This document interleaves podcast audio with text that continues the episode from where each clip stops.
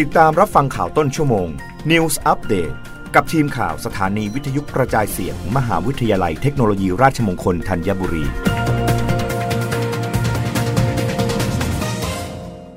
รับฟังข่าวต้นชั่วโมง โดยทีมข่าววิทยุราชมงคลธัญบุรีค่ะ คณะรัฐมนตรีเห็นชอบแผนพัฒนาเศรษฐกิจและสังคมแห่งชาติฉบับที่ 13 เดินหน้าแปลงยุทธศาสตร์ชาติไปสู่การปฏิบัติ นางสาวไตรสุรีไตรสรณกุล รองโฆษกประจำสำนักนายกรัฐมนตรีกล่าวว่า คณะรัฐมนตรีเห็นชอบร่างแผนพัฒนาเศรษฐกิจและสังคมแห่งชาติ ฉบับที่ 13 ซึ่งจะนำมาใช้ในปี 2566 ถึง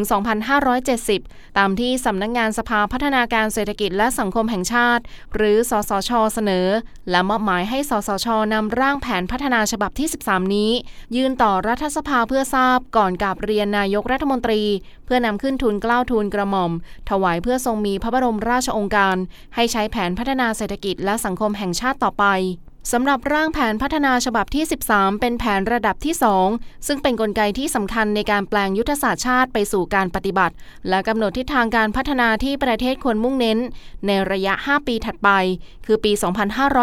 2566 ถึง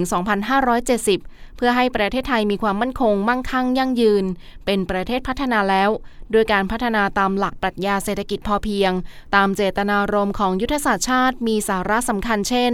หลักการและแนวคิด 4 ประการ คือหลักปรัชญาเศรษฐกิจพอเพียง การสร้างความสามารถในการล้มเหลวลุกไว เป้าหมายการพัฒนาอย่างยั่งยืนของสหประชาชาติ และการพัฒนาเศรษฐกิจชีวภาพ เศรษฐกิจหมุนเวียน เศรษฐกิจสีเขียว วัตถุประสงค์คือพลิกโฉมประเทศไทยสู่สังคมก้าวหน้า เศรษฐกิจสร้างมูลค่าอย่างยั่งยืน ขณะที่เป้าหมายหลักการของการพัฒนามี 5 ประการ คือการปรับโครงสร้างการผลิตสู่เศรษฐกิจฐานนวัตกรรม การพัฒนาคนสำหรับโลกยุคใหม่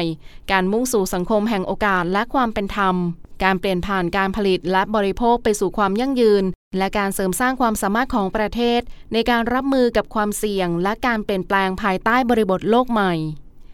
รับฟังข่าวครั้งต่อไปได้ในต้นชั่วโมงหน้า กับทีมข่าววิทยุราชมงคลธัญบุรีค่ะ